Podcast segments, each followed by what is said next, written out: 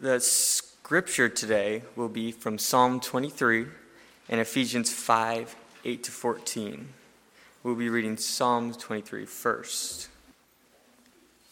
Psalm 23 1. The Lord is my shepherd, I shall not want. He makes me lie down in green pastures. he leads me beside still waters. He restores my soul. He leads me in right paths for his name's sake. Even though I walk through the darkest valley, I fear no evil. For you are with me, your rod and your staff, they comfort me. You prepare a table before me in the presence of my enemies. You anoint my head with oil, my cup overflows. Surely goodness and mercy shall follow me all the days of my life, and I shall dwell in the house of the Lord my whole life long. Now, Ephesians 5 8 to 14. For once you were darkness, but now in the Lord you are light. Live as children of light, for the fruit of the light is found in all that is good and right and true. Try to find out what is pleasing to the Lord. Take no part in the unfruitful works of darkness, but instead expose them. For it is shameful even to mention what such people do secretly. But everything exposed by the light becomes visible. For everything that becomes visible is light. Therefore it says, Sleeper, awake, rise from the dead, and Christ will shine on you. Thank you, Corey. How many of you have played, and for some of you this may be a while back, how many of you have played hide and seek sometime in your life? Okay? Way back in memories for some of you. How about sardines? Yeah, sardines is a little bit different. How about wolf wolf?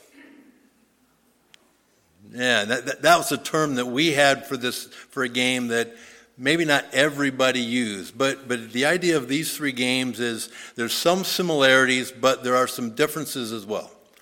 So for hide and seek, one person is the seeker and closes their eyes, counts out loud to some predetermined number. Everybody else goes out and hides. And so the seeker's job is to find those that are hiding. And the first person found is generally the person who's going to be it, the seeker for the next round. Whoever is found last is kind of the, the winner of that round. And, and then you, you go on. And Usually the game is played during the daytime. You hide behind trees and you know objects wherever you can. Okay, well sardines, sardines is a game that our youth groups, both Click Club and uh, MYF, have been playing for many, many years during overnighters and lock-in weeks in the building. And it's in the dark. So the idea of sardines is that you have one person going out to hide not, not multiple people. One person goes out to hide, and you're, you're looking to find a spot that may not be real easily found, but everybody else then, after a certain number of, or a certain amount of time, goes to find this one person. Thing that's a little bit different, though, is if you would happen to stumble across the person hiding, you don't say anything, you join them. And then you stay quiet and somebody else happens upon you and they join you. And so the hiding group gets bigger and bigger and bigger in what will probably be a confined area, thus the name sardines. Um, so that's, that's the game sardines. Well, and it's preferred to be in the dark, so it's not necessarily easily finding you know, those persons hiding. Okay, well, wolf, wolf is what we call the game that we grew up playing back home, and it was always at night and it was always outside. One person, the wolf, would go out to hide, as everybody else, the sheep, would count and then go out and leave the safe base to try and find the wolf. And so when the sheep would happen upon the wolf, or the sheep would wander far enough away from the base that the wolf decided to sneak back in and get ready to capture the sheep Because the, the whole idea was then the sheep were trying to get back to the safe base. But when the wolf was found, everybody yelled, Wolf, wolf. And the sheep were trying to scramble back. Okay, so this was a game that was played in the dark. And if we decided that we were going to play and somebody happened to be in a white shirt or a light shirt, you changed shirts. You did not want white, light clothing. You intentionally changed into something darker. And you hid well, and you were quiet. And if you needed to get out and around and sneak around, you did it quietly, cautiously, you did it secretively. And the key component to playing Wolf Wolf was it needed to be dark. No chance of easily being seen. Our actions, our activities, hidden and hidden well. Well, isn't that what we like to do with our own sins and our own shortcomings? We don't like to have those exposed. We don't want them to be seen. It's easier to hide that in the darkness. Keep, keep that hidden so nobody knows. But that's not where Jesus calls us to be. That's not how God is calling us to live our lives. We are called to live in the light. And we sang that with many of the songs right here. We want to be affected by the light, in the light. We're called to seek out the light. And so, three parts of my sermon today uh, look at this. First of all, what is spiritual darkness? Second of all, what is spiritual light and life? And the third part, how are we called to be transitioning or transition from dark to light? What are we called to do for that change? So, so first of all, for spiritual darkness, um, GotQuestions.com defines spiritual darkness as the state of a person who is living apart from God.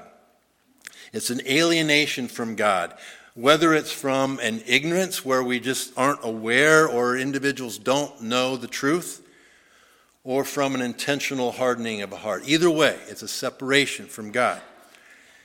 And when we're following our own desires, our agenda, our own will, we may feel that we are winning in getting our way and reaching an earthly goal.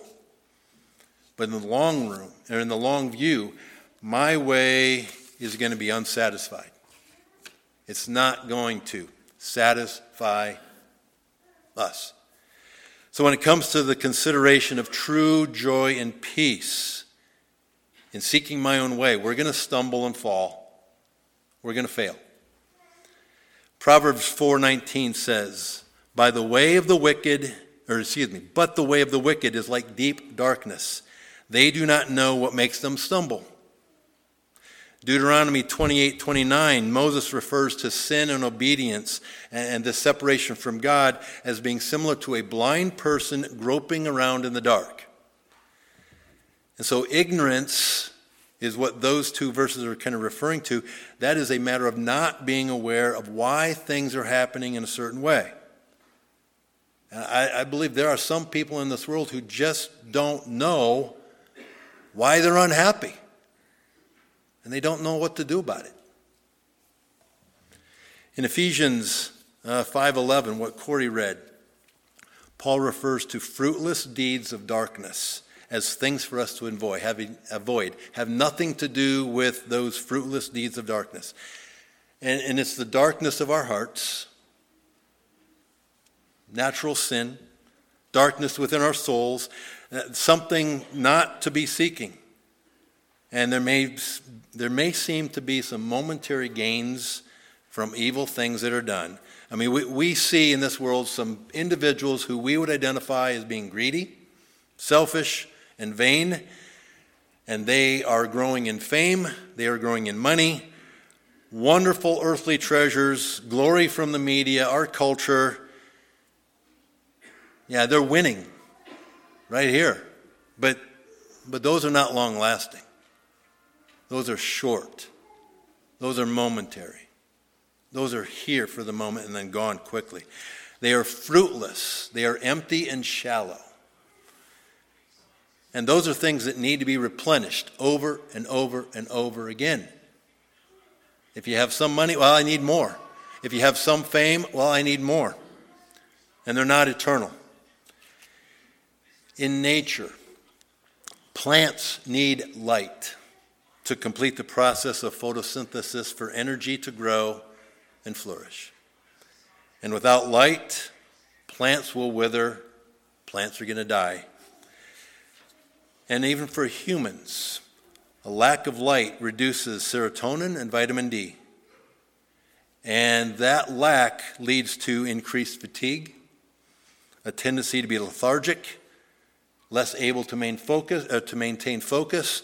We like to have light, you know, the, that gloomy cloud cover that is there all winter long. We groan about that. Well, there's a reason for that. It's not beneficial for us. And I had to think about the stereotypical mother who was telling her kids, go outside and play. That's actually a health requested or a health related request, isn't it? Go out in the sun and play. That is more healthy than being inside in the dark. Darkness is generally understood as being unhealthy, depressing, selfish, egotistical, evil.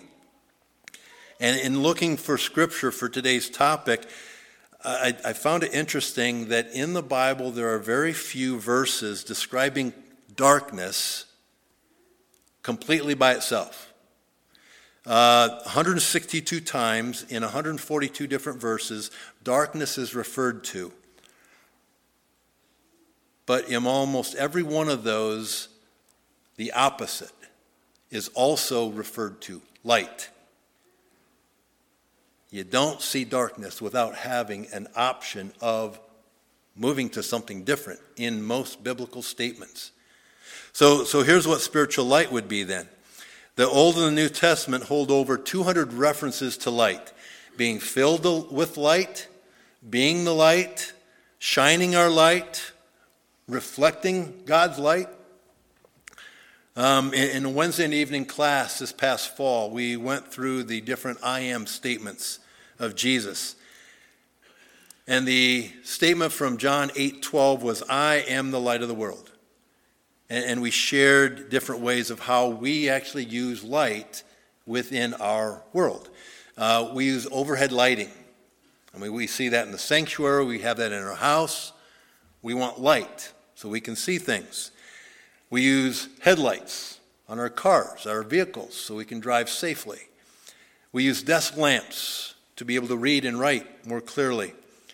There's under cabinet lighting in our kitchens and uh, dens. We use candles to give us some ambiance. I mean, our, our phones now even have flashlights on them.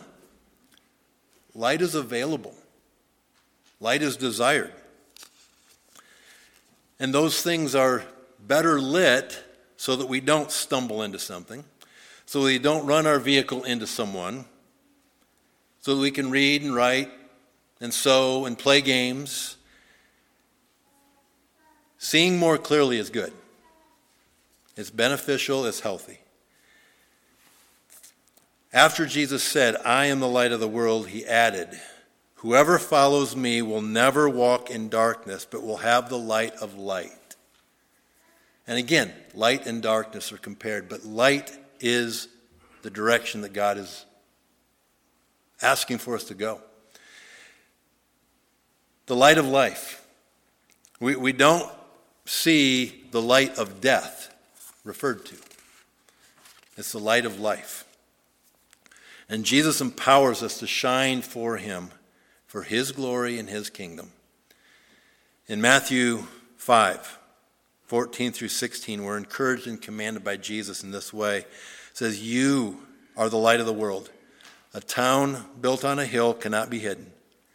Neither do people light a lamp and put it under a bowl. And we just sang about that. Hide it under a bushel? No. Instead, they put it on its stand and it gives light to everyone in the house.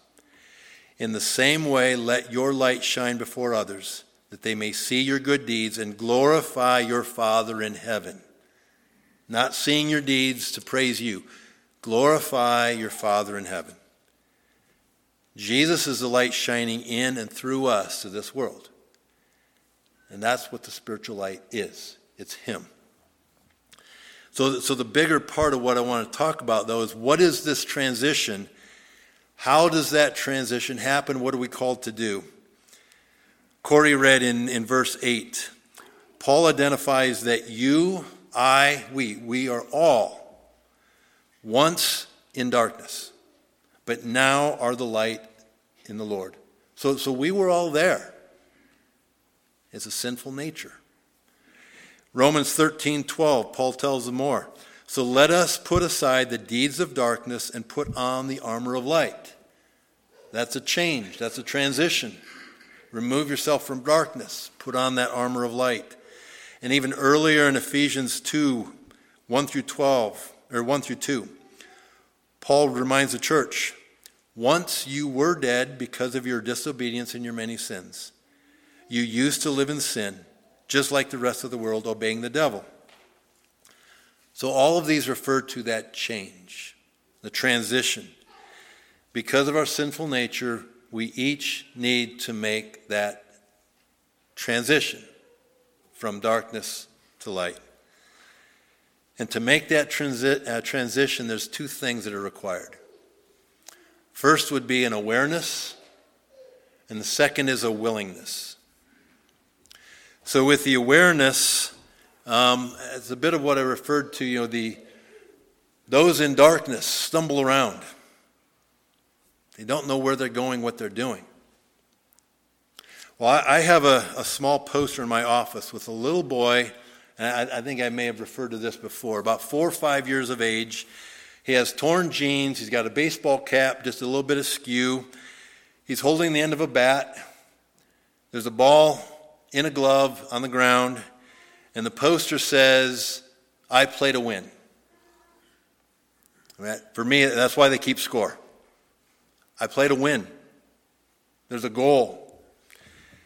And in the game Wolf Wolf, there was a way of winning. My aim whenever I played that was to win, do the best I could and to win.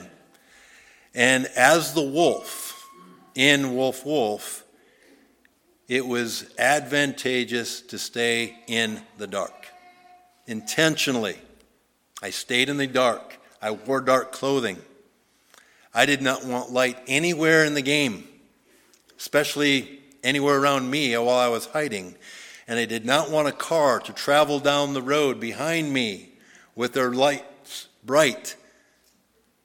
It happened a few times, and it was angering because all of a sudden you were exposed. People saw you. I wanted it to stay as dark as possible. That gave me a better chance to win. Well, for those in this world who don't know the light.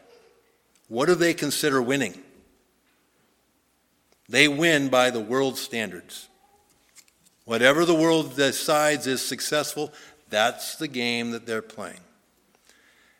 And so I believe we play in a, or we live in a world where winning is not understood in the same way that God views winning. There's a lack of awareness or maybe even of caring of the true game that we are playing, a spiritual battle, and what the goal of that game is.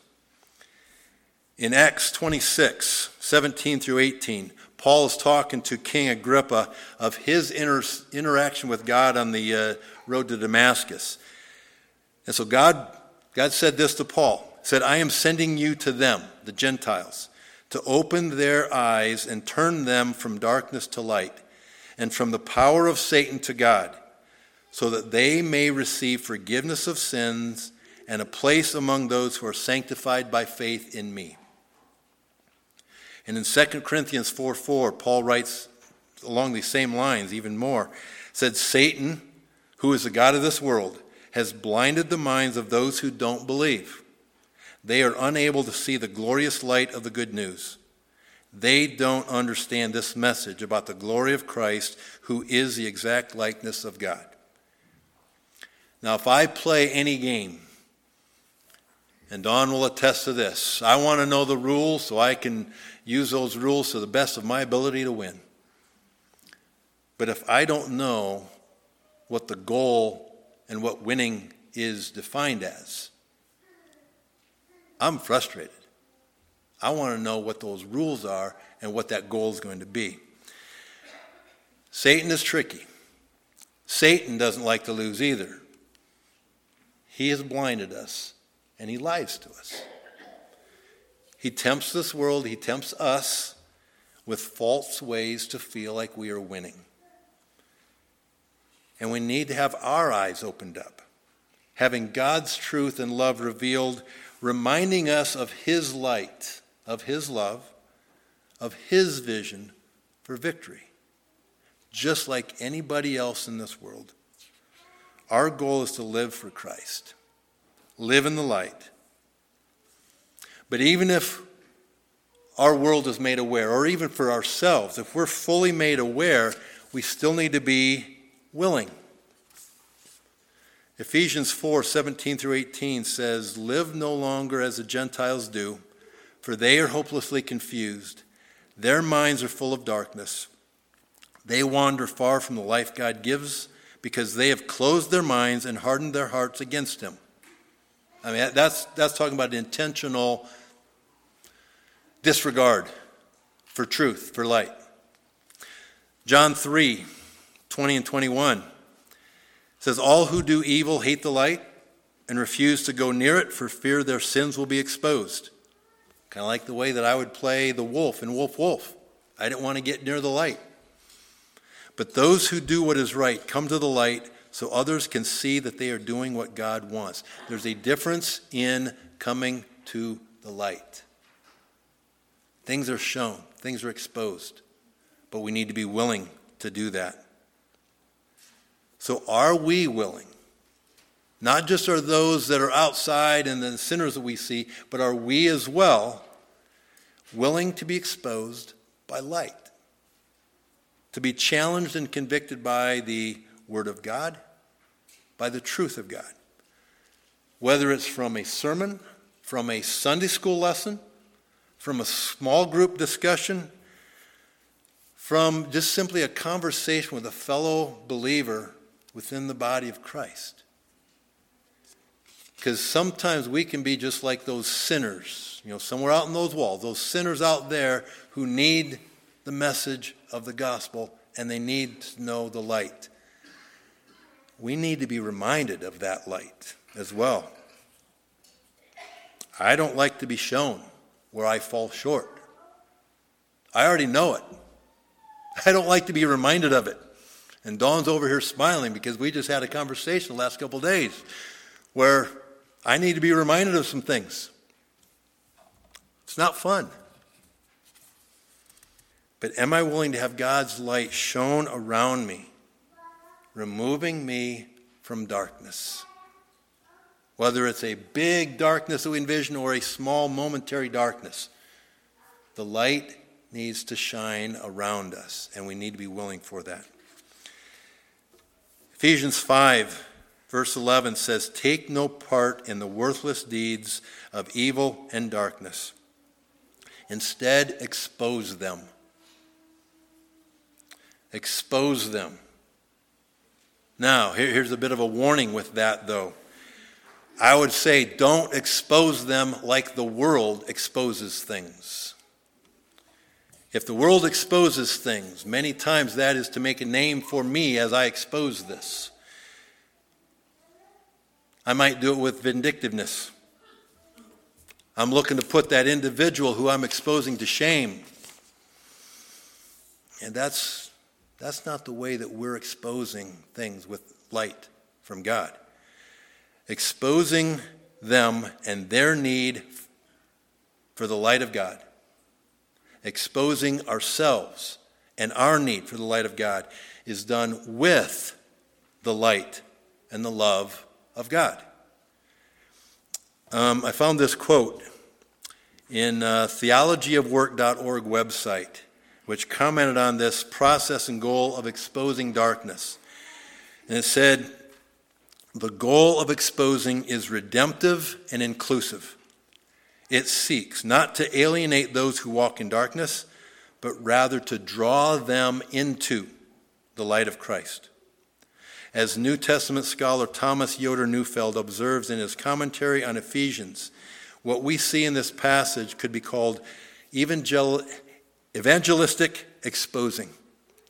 We expose the deeds of darkness not as instruments of judgment, but as channels of God's love. We want those who live in darkness to leave behind their fruitless work and turn to the Lord, so they might become children of light and reflections of God's own light in the world. Again, I'm going to read that last part. We want those who live in darkness to leave behind their fruitless work and turn to the Lord, so they might become children of light and reflections of God's own light in the world. We're inviting people in, even as we expose things and are exposed. Psalm 23 4. David wrote, Even though I walk through the darkest valley, I will fear no evil, for you are with me. Your rod and your staff, they comfort me. And we will walk through darkness, but we're not called to be part of that darkness. The rod of the Good Shepherd was not used for punishing the sheep, it was used for defense of the sheep, for protection. And the long length of the staff was used to gently guide the sheep along the proper pathway. And, and in that way, I mean, the sheep may not be able to see exactly where they're supposed to be walking. So, in some effects, that staff is a light that God is giving us to know what that proper path is going to be. And the curved crook of the staff was used for rescue. I mean, that whole Psalm 23 is just a reassuring, calming statement of the light of Christ being available and the comfort being available as we are guided by Him. And all of those are comforts as God walks with us. They're, they're comfort that this world doesn't understand unless we teach them and show them by our words and our deeds with the same love and care that Christ is giving us. That's expressed in Psalm 23. And referring to John 8 12 again, with Jesus saying, I am the light of the world. Whoever follows me will never walk in darkness, but will have the light of life. Whoever follows me will have the light of life. John uh, Piper had this to say about that verse. He said, This is a life changing verse if you see it for what it, is, seeing Him for who He is. It says that following Jesus is more than tagging along behind Him, it means following Him for who He is, being so taken with Him that you join yourself to Him. And you notice that when you follow Him, you have Him. You have Him as the light of life. I am the light. Whoever follows me will have the light. It's a promise. You will have me, he says, as your light. If you follow me, you have me. I am yours. I am your shepherd, and your sacrifice, and your loving water, and your bread from heaven, and your God, and your light. It's a matter of following. So, the prayer I have for us is that we will be fully aware of the light we must follow and help others to be aware. We need to be fully aware of the light that we seek to surround ourselves, be willing to share in being exposed together, being fully aware in fellowship that we are seeking that one same holy light and being willing to encourage and challenge one another with truth and love of our Heavenly Father. So may we remember that as the light exposes our sin and those around us, It is a redemptive and inclusive process, inviting those in the dark, which includes us, to a new light, new revelation, and a new life, day by day by day. May His light shine in us, and may His light shine through us.